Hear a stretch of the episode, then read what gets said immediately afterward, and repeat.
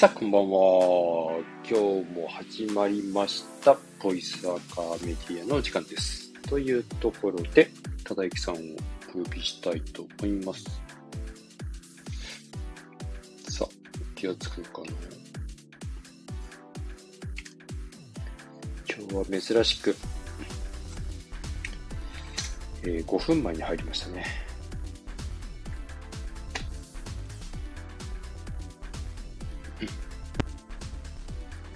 んばんは。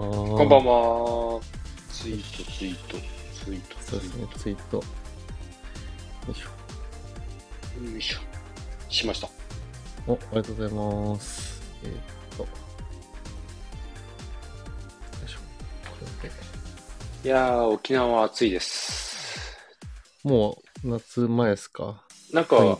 雨で、昨日までめちゃめちゃ雨降ってたらしいんですけど、今日、はい僕が沖縄入りしたら晴れました。うん。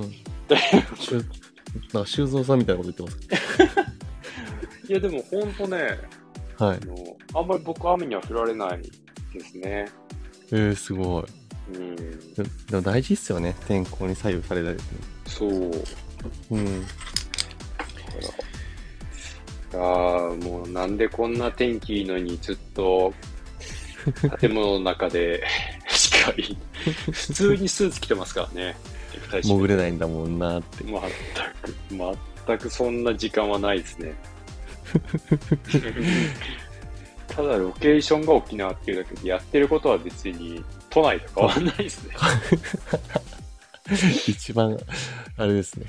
まあ、ワーケーションって言ったらワーケーションなあ、ワーケーションってワーケーションですね、確かうん、にね。うん。うん。今流行り楽のですいい。と思うんですけどね。うん。でもなんか開放的な勝手に気持ちはあるんですけどね。まあ、場所が場所ですからね。そう。にただ今ちょっとコロナが本当に沖縄大変なので、下手に外に出ることもできず、えーあここで、はい。沖縄だと、また、そうですね、流行ってますもんね。そうなんですよ。で、ここで隔離されちゃうと、うん。あんた仕事しに行って何してんのっていうことになっちゃう。確かに。確かに、確かに。だからもう、本当に会社とホテルの間しか、で、途中、あのスーパー寄って、水とかうん、うん。買って、ずっはいはい部屋で、悶々と資料を作ってます。もうなんか、ホテルの大、あの、テレビモニターあるじゃないですか。はい、はい。あれにパソコンの画面を映して、めっちゃでっかいうん画面で、うんエクセルとかの表を作ってます。すげえ見やすいとか思う。いやー、それはね、逆にいいのかもしんないな。そうそうそう。結構いい環境ですね。あ、そう、モニターだ、思い出した。僕、僕もついにデュアルモニターにしましたよ。デュアルモニターにしました。デュアルモニターにしましたよ。今、ホテルでトリプルモニターです。モニター3つどうなんですか？資料、資料いいろいろい行ったり来たりするの大変じゃないですか。いや、あのね、僕データ見るときって縦に長くないとちょっと見づらいときあるんですよ。はいはい横じはいはい。ゃなくて。だから、うんうん一つはモニターを縦にして、縦にデータを見ながら、で、細かい資料は大画面に移して、手元でネットの情報を調べたり。ああ、なるほど。それ、縦長に使ってるんですね、スケールして。そうなんですよ。なるほど。というところで雑談をしていたらですね、お時間となりました。始めさせていただきたいと思います。はい。あったらめ、もうね、相変わらず噛みますね。改めまして、こんばんは。こんばんは。さあ、今夜も始まりました、ボイスアーカーメディア、えー、in 沖縄でございます。イェイ。え僕は東京にいますあ、よ。東京に、あ、残念。沖縄のね、ホテルから送らせていただきます。この番組は音声配信をはじめとした音声にまつわる技術革新について、リスナーさんと一緒に学んでいこうという番組です。いつかは沖縄進出しましょああですね。いや、ほんとう。ね、はいまあでもね、忠之さんちょっと今ね、なかなかこう場所に依存するような仕事になっちゃいましたからね。いやー、早く稼いで長野に。そっかそっか。その野望まだある。さて、えーはい引き続きですね、えーボイステックには興味あるけど、具体的によくわかんないなという素朴な疑問などありましたら何でも結構です。ぜひライブで参加していただいている方は、コメントで、えーお寄せいただければと思います。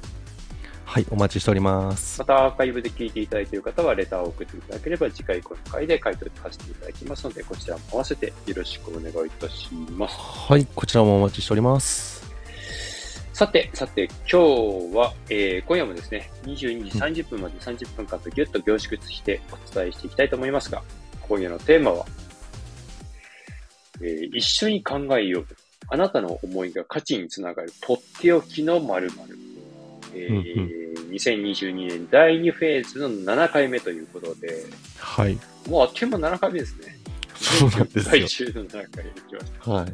た。はい。で、こ今日このタイミングで、うん。結構ここもタイトル、一緒に考えよう、あなたの思い。おあなたの思いが価値につながるとっておき。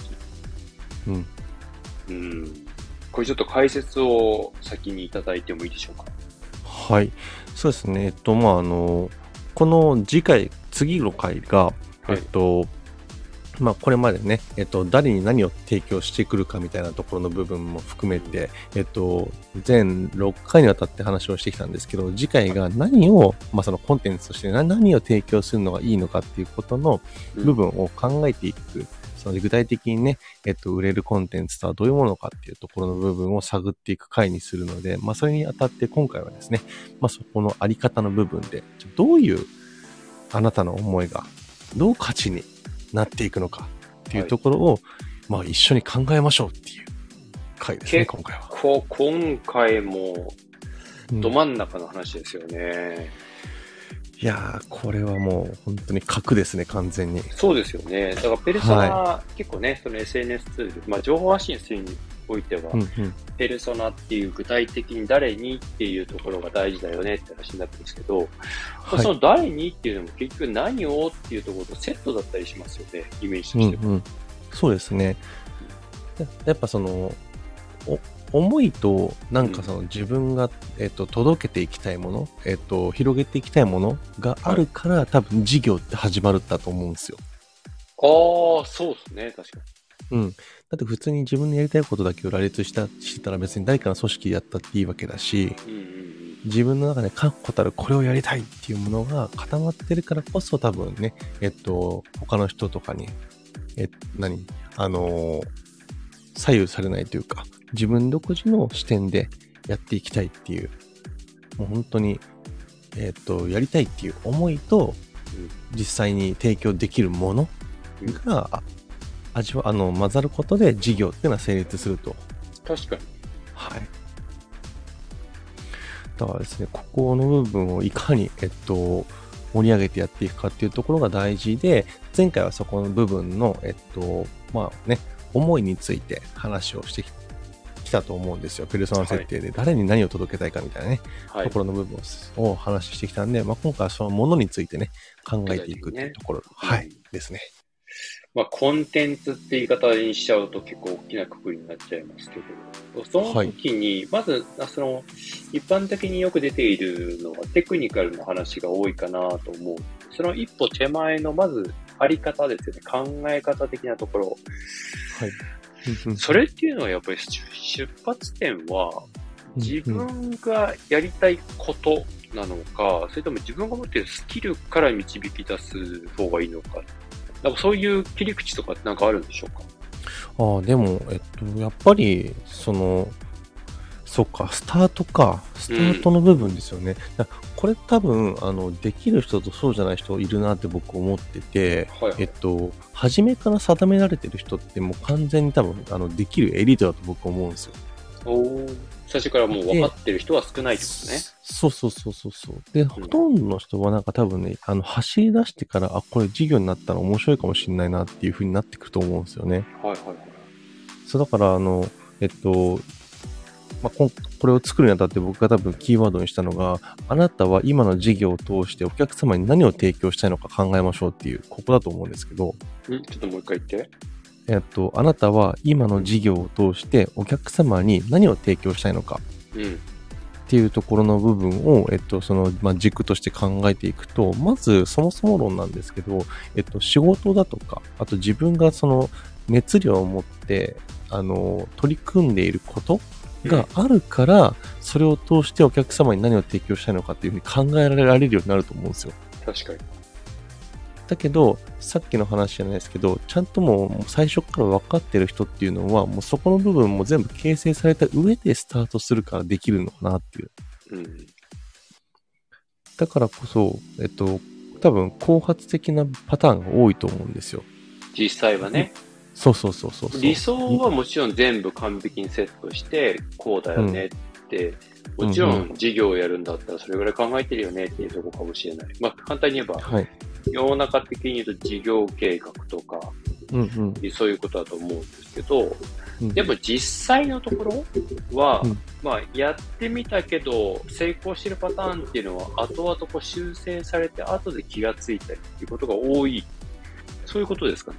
そうですね。だから、多分大きい企業だとか、今は、今はそのなんだろう、業界を引っ張ってる企業の元根源をたどっていくと、意外と違う事業でスタートしてるところって多いんじゃないかなって思うんですよ。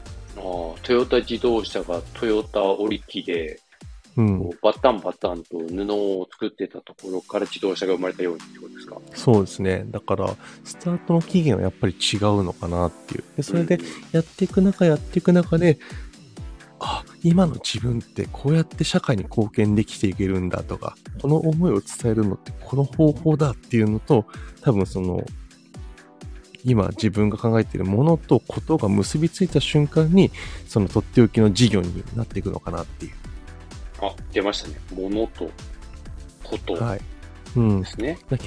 結局ここってやっぱりその切っても切り離せないというか僕らこの第2フェーズのテーマはこのものとことそうですねこれこれがやっぱりそのあり方とやり方にどうしても引っかかって話をしていくっていうところの部分になってるんで、うんはい、やはりね、ここはね、その切り離せないなって思うんですよ。あ、メダカコさんこんばんは。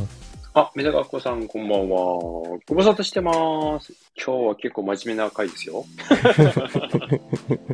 ちょっとメダカコさんの前で言うのは恥ずかしいですけどね。まだ恐れ多いですけどね。ちょっとそう、ちょっと続けていきたいな。うん。はい。そうですね。だからそこの部分、やっぱその思いの部分をどう価値につなげていくかっていうのがね、その今目の前で自分がやってることが、あの、思いとして変化していった時に、その価値として新しいものが生み出されるっていうところにつながるのかなって思います。そうですね。うんうん、ここが意外とね、思いだけ突っ走ってしまって、まあ、お客様にとっての価値にリンクしてこないってこともたくさんありますよね。そうですね。うん、確かに確かに。だから、やっぱ、うん、その、出す側と受ける側の部分のニーズですよね。だからそこの掘り起こしをやっぱりしていかなきゃいけないっていうところがあって、思いだけじゃ儲からないっていうのはそこだと思うんですよ、僕。そうですよね。うん。だから、えっと、あなたの思いが価値につながるとっておきの〇〇の〇〇は僕ニーズだと思ってるんですよ。おー、答え出ましたね、早速。はい。いきなりここで出ましたね。前振りなく、ニーズだったんですね。あ、ここね、例えば。うん。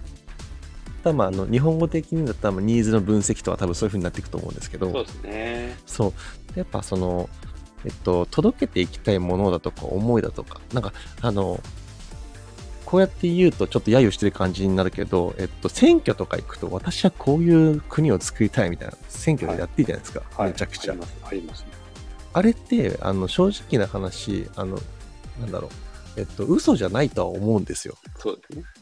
あの、中にはもしかしたらね、あの、えっと、何？議員になることがゴールになってて、嘘、嘘、嘘100並べてるような人もいるかもしれないけど、あの、議員になった後に、こういう世界観を作っていきたいっていうふうに思って立候補してる人は大体だと思うんですよ。あんな選、ね、高い選挙費払ってやってんだから。そうですよね。うん。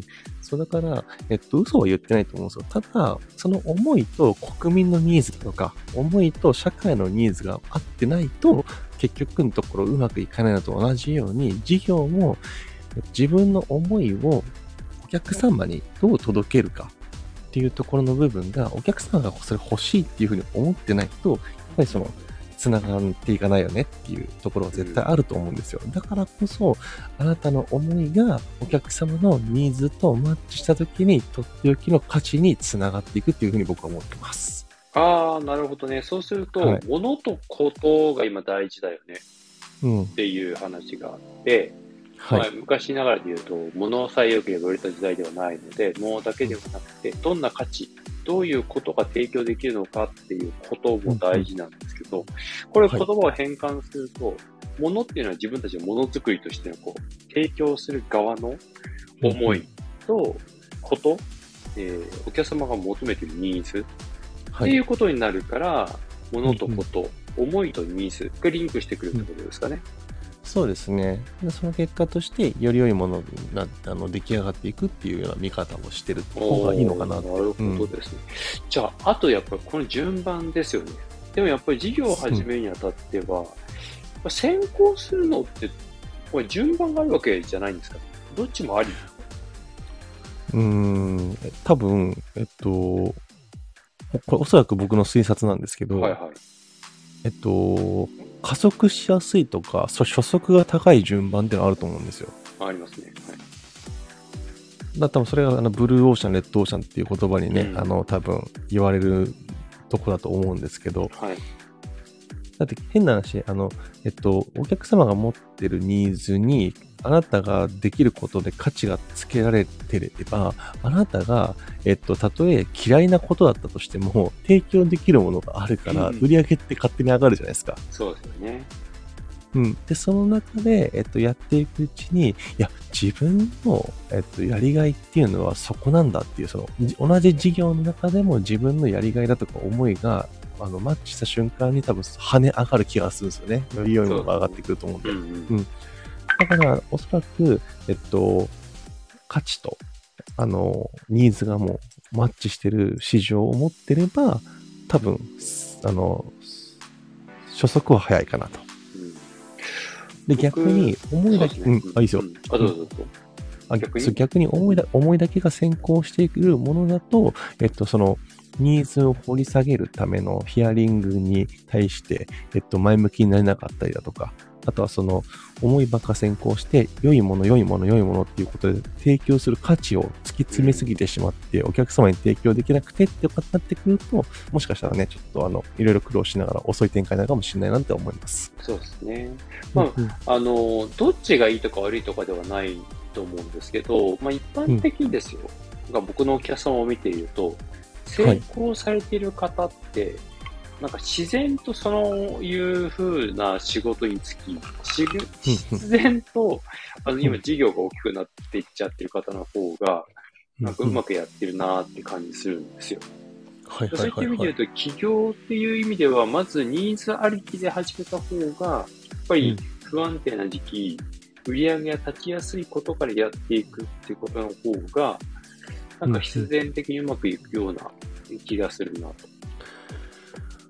ただ一方で、一方で、例えば会社員で副業としてやってますと。本業あるんで食べれますと。はい、だからそこはちょっと思いを優先したいですと。嫌なことはやりたくないですという人は、逆にその思いからニーズにこう寄っていくっていうか、マッチしていくまで頑張るっていう、いうところまでやってもいいかな。その人のなんかこう、スタンスというか、働き方にちょっと今回のアプローチが変わってくるかなとは思いましたね。そうですね。だから、おそらくその最終的なゴールの形成の仕方っていうのは、今回そのタイトルにした通り、思いと形、価値に、その思いとニーズに対して価値がつながってくるっていうところの部分は変わらないと思うんですけど、どこの部分から入り口として入るかっていうところの、あれですよね。うん、入れ方を、その知ってるか知らないかっていうか。そうですよね。うん。そう、でもこの思い、ねうん、でもこの思いなんですけど、うん、例えば自分が、はいはい、えっ、ー、と、こんなことできるよね。こんな強みあると思うので、うん、これは世の中的に価値があるんじゃないかって思ったときに、僕、それってまだまだ表面的だなってちょっと思ったりするわけですよ。あ、そうそうそう、いいですね。確かに。多分、それを、あの、商品にして、ドーンと出したところで、ほら、どうやって出すと、意外とマーケットはシーンスンってしてるっていうか。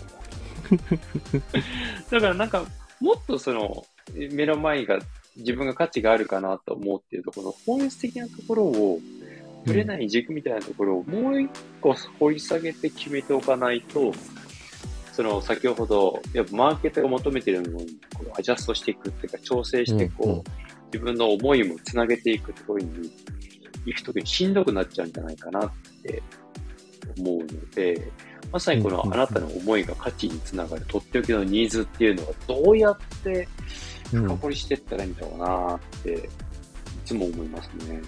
ああ、なるほど。でも、あいひょさん思ったんですよ。えっと、今、あいひょさんが言ってくださった話って、すごい、そのなんか模範解答参考書的な考え方で、絶対そうだなって僕思うんですよ。昨日ね、あの、マーケットの方に書いてありました。あ、これ打ち合わせしてませんからね。そう。で、そう、本当そう思うんですよ。今の話聞いてて。だけど、えっと、おそらく、あの、大体、大体の実践者って、あの、絶対何かしら失敗、大きかれ小さかれ失敗してると思うんですよね。っていうところを考えていくと、まずやってみなきゃいけない、行動してみなきゃいけない、エネルギッシュでああらなければいけないっていう風になった時に、一番強気にいけるのはやっぱ重い先行型だと僕は思うんですよ。確かに。そう、思いがなければ絶対に行動として現れてこないし、その思いを大事にしたいっていう風になるからこそ、挫折に対しても心が折れないで立ち直れることができると思うんで、はいだからその、多分、さっきのね、世代世代の話になりますけど、今の若い世代、まあ僕はまあ中堅には、あの、片足突っ込み始めたのかもしれないですけど、その自分の思いを大事にして、思いで仕事をしていきたいから、す嫌いなことに対してはやりたくないっていうのも分かんないでもないんですよ。はいはい。あの、エネルギッシュでいいことを作れるから。はいはいはいそはい。だけど、それ、それの裏で、紙一重で自分がやりたいこと、自分がか社会に対してどういう価値提供をしていったらいいか分からないっていうふうに思ってる人もいると思うんですよ。そうですね。ああ、なるほど、そうですね。うん。だからやりたいことが見つかってない、もしくはこれから探したいっていうふうに思っている人と、えっと、自分はこういうことはしたくないっていうふうに思っている人って、表面上は一緒なんじゃないかなと思うんですよ。やってないってい。う。それひっくり返せばいいんだよね。そうそうそうそうそう、そうなんですよ。ああ、確かに。そう、うん今日、うんお客さんと話してて、はい。あの、現在抱えている課題、問題を挙げてくださいって言ったら、なんかみんなスンってしてた。スうんンってしてた。うんいやいやいやそ、みんな、んそんってしたね。そンってなんか、うんいやーと、みたいな、なんか、うんある、絶対あるのに、なんか、具体的にちょっとど,、どうやったらみたいな話になっちゃったから、うんうなんんだと思って、ここに来て、はいみんな何がそんなにいい子ちゃんになってんだと。もう社長の前ですからね。は い みんな、みんななんだよと。何のために今日勉強会なんだよと思いながら。で、分かったと。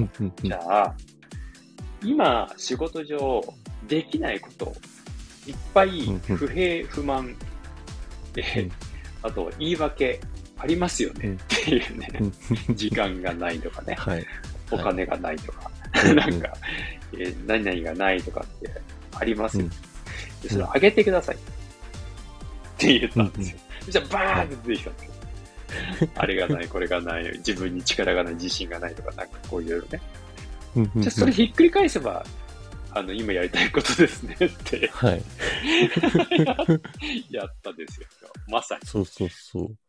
だから本当にそこだなと思ってて、で、えっとまあ、あの、今日このタイトルのね、答えをね、あの、開始10分で言ったのには理由があって、ああ、なるほこれど。け結構ね、広い話題なんで、多分あっちこっち絶対行くんですよ。今もはいそうだと思うんですけど。はい。だからね、あの、収集をする前にね、先に答え言っちゃおうと思って言ったんですけど、はいはいはい。じゃあ、ここからまとめに入っていきましょう。こそう、こっからですね。あの、はいまあ僕とすると、やはりその、この、ね、先ほども話しましたけど、実際に世の中ってもう答えが出てるんですよ。あの、机上のも文面では。なるほど。うん。で、それでさっきの話じゃないですけど、えっと、表面上で見ると、あの、裏で考えてることは一緒なんですけど、うん一緒違うんだけど、表面上は行動してないっていうところの部分で、一緒って話は今さっきしたじゃないですか。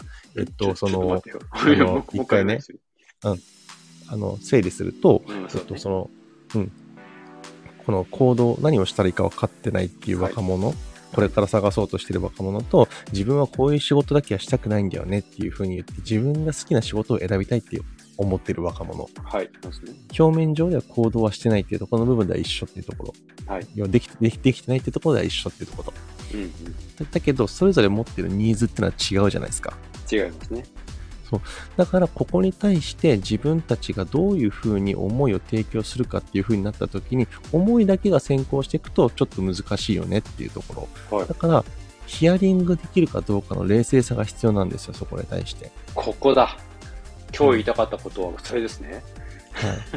なんで、その、えっと、思いを熱く持ちつつも、ニーズを聞ける傾聴力を持って、それを融合させることによって価値につながっていくっていうところの考え方を持っていかないと、ちょっとあの、えっと、まあ、ずっと若くし、若くわがままな状態になってしまうのかなっていうところがあるなっていうのもあるし、その逆に若い経営者ってすごいわがままな人多いなって僕勝手に思ってるんですよ。へうん、でもそれっていうのは、それ分だけ自分の意思としてここだけは絶対に叶えたいっていう強い思いが裏にあるんですよ。はいはいはい。だから、えっと、同じ世代で若い社長であいつかあの人かっこいいな、ついていきたいなって思う同じような志を持った若い社員が入って、で、いろいろと成果を残して自分でベンチャー組んで出ていったりだとか、えっと、すごい企業にヘッドハンティングされて優秀な人材として出てったりだとかっていうような新陳代謝が起こってるんじゃないかな、ベンチャー企業って思うんですよ。確かに。メダカっ子さんがめちゃめちゃ、うん、あの、賛同の拍手が来てますけど、なんか、あったんですね。同じ経営者目線で話をはい。そうなんですよ。えっていうところもあるんで、だからこそ僕は、えっと、その一企業のメンバーとして、このね、えっと、その、実際に自分がやりたいことを、えっと、探したいからやめるっていうような人たちを含めて、自分がこれから何していったらいいのか分かんない、自分はどういうふうに社会に貢献していったらいいのか分からないっていうふうに、ちょっと思いはあるんだけど、価値をどういうふうにしていったらいいか分からないっていう人たちに対して価値を提供できるようなことをしていきたいなっていうふうに思ってるんですよね。なるほど。はい。だからこそ結構まあそういう人事だとか人材だとかっていうところにすごい興味を持って一緒に、うん、あのそういう仕事を選んできたんですけど。なるほど。はい。現状今、今のね、ところの部分でもね、これからも人事どんどんやっていきたいなっていう思いも強いですし。うん。うん。っていうような話ができると、やっぱ、あの、思いが価値につながるよねっていう、このアウトプットもやっぱ大事だなと思います。なるほど。大木さんってなんかこう、マーケター的な、こう、企画屋さんとしてのとこに生きがい感じるのかなと思ったら、はい、意外と人事なんだね。うん、あ、そうですね。僕、あの、企画屋さんっていうか、僕は多分、あの、好きなことを言っていったら、あの、素晴らしい方たちは形にしてくれてると思ってるんで、うん。なんで、えっと、おそらく、あの、なんだろう、実力のある人たちと、あの実力のあるプレイヤーの方々と一緒に組んで、アイディアを出すことによって、多分、その人たちを輝かせることは多分得意なんですよ。ああ。それは僕も方向性合うね。うん、そうなんですよね。だから多分、えっと、自分で手を動かすっていうのはあくまでこの多分副業のところで培ってきた後発的なものであって、多分、もともとのところは結構その話をしていく中でアイデアだとかっていうところをどんどん出していろんな人にパクられていくっていうお人よしな感じだと思ってるんですよ、勝手に。なるほどね。今まで結構事業パクられてるんで。うんうんうん。うん。だから、うん、そう考えていくとね、えっと、プレゼンテーション、誰かのに自分たちの思いを伝えることでお金をもらっていくっていうところの部分をね、多分やっていくのがいいのかなとも思ってたりします。はあ、はあははあ、なるほどね。うん。うん、そうかそうかそうか。ああ、だからまあ結局さ、そのための、まあ、ポイントがヒアリングっていうことにもなりますよっていうことですよね。そうですね。うん。相手の思いがわからないと、えっと、うん、そのゴールに向けてプレゼンテーションもできないですし、ね、自分が好きなことだけ話してても、好きな人たちとしか付き合えないですし、っていうところを考えていくと、やはりその、まずはね、そこを一緒に考えて、自分の思いだとかってところがどういうふうに価値提供できるのかっていうのを掘り下げていく。その掘り下げていく中で必要なのが、そのとっておきのニーズっていうところなんですよね。うんうんうんうん。うん。じゃあ、今度はそのヒアリング力を高めるというか、まあ、お客様のニーズをどうちゃんと掴み取るかうんっていうところになってきますかね。そうですね。で、この辺の部分はどっちかっていうとスキルだと僕は思ってるんですよ。どうやって聞き出すかとか、うん。どうやってニーズ、えっと、ニーズをね、リサーチするかとかっていうのは。うんうんうんうんううんん。そう、だからそれができれば、おそらく売れるコンテンツって作れるよねっていう、その持ってるものが素晴らしいものであるんだったら、絶対に必要としている人がいるし、その必要としている人のものをどんだけ、えっと、汲み取れるか。ここがい一番大事だと思うので、やはりね、見るところはしっかり見ていくっていうところがスキルにつながっていくのかな、やり方につながっていくのかなと思います。なるほど。これで次回につながっていくわけですね。うまく整いましたかね？いや、かなり整いましたね。僕の今、サウナに入ってきた感じと同じくらい整いまし そうちょっとね、やっぱあり方は、うん。あり方の会話、思いが結構出るからね。どうしても。か。うん。そっかそっか。だから確かに自分の思いを価値にするためには、うんまずお客様が求めていること、ニーズをどういうふうにちゃんと汲み取ることができるのかうん。っっていうことがやっぱり大事になってくる。考え方の根幹にそこがあるんだっていうことがないと、うん、まあ、次のテクニカルの話の方向が間違った方向に行っちゃうよね。うん、うん、うん。そうですね。もうなあやっぱメダカっ子さん、前広さんもサウナ帰りということで、そうですね。今、がっつり2時間入ってきました。サウナの後にあの、ポカリの、あ、はいはいはい。のあれ、あれ飲むんですか？えっと、リ、リ、ん？そうオルナミン C 割りか。そうオルナミン C のポカリ割りか。うんうん。僕あれ流行っもてんですよね。すごい流行ってて、なんうんかそれからなんかいろんな似たようなやつが出てきてますけどね。僕でもなんかはあんまりでもない。はい。うん。レッドブルポカリが一時流行ったじゃないですか。はいはいはいはいはいはい、うんあったんだよそう。だから、今更かよって僕からすると思うんな。ですけどそうか。。一瞬回った感じが。うん。そう、だからやっぱりそうやって時代は一周してくるんで、あなたの思いが価値につながるのも一周してくる可能性があるんで、絶対に心折れちゃダメです。そう、タイミングもあるよね。は ペダコさん、ありがとうございます。オロポね、オロポね。確い。そうかに。そうそう。あ、私は水素水なんだ。あー、確かに水素水、サウナうん。終わった汗かいた後に水素水飲むと、めっちゃ吸水力が、なんか高い感じがするの気のせいでしょうか。えー、そうなんだ。僕、あれなんですよね。と、あの、サウナの後の水風呂が苦手で、あ、なるほど。冷たくて、あの、寒くて上がれなくなっちゃうんですよね。まだ、まだあれですか？そこら辺が乗り越えられない感じですか？そうそうそうそうそう。あの、冷たすぎるのがダメなんですよね。え、何分ちゃんとサウナ入ってます？えー、10分ぐらい。?10 分長いな。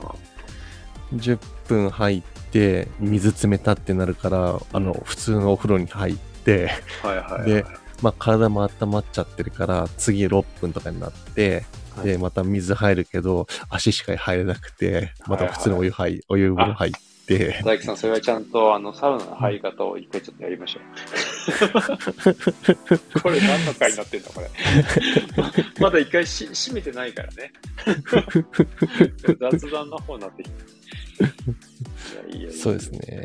なんで、まあ、まとめると最、後まとめと、はい。はい。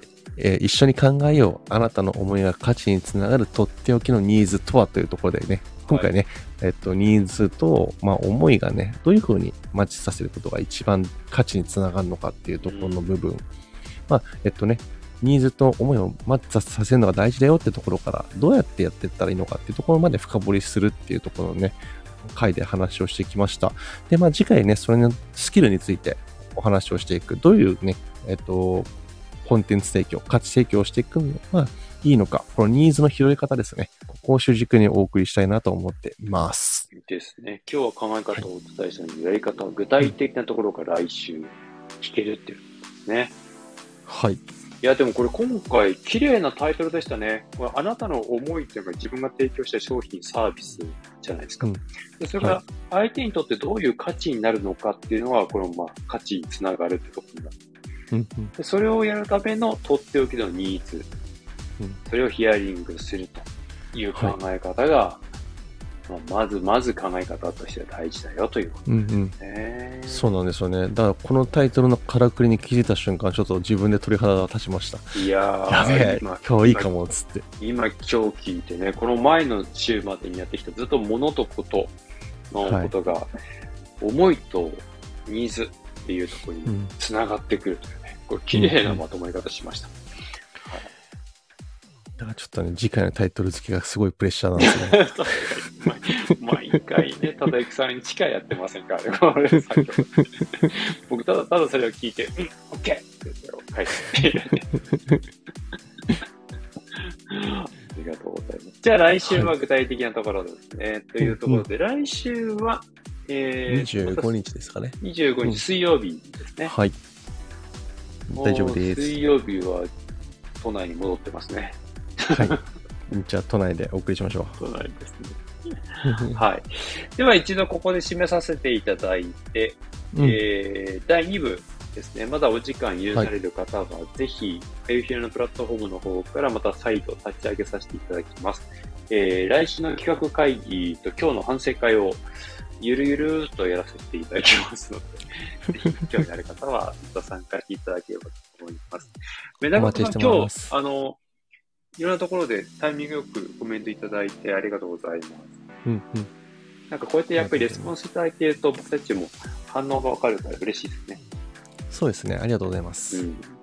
人間だものって感じです。はい。ではでは、また来週、えー毎週水曜日22時にお会いしたいと思います。今夜もありがとうございました。ぜひ第2部も来てねということで、はい。ありがとうございましたあ。りがとうございました。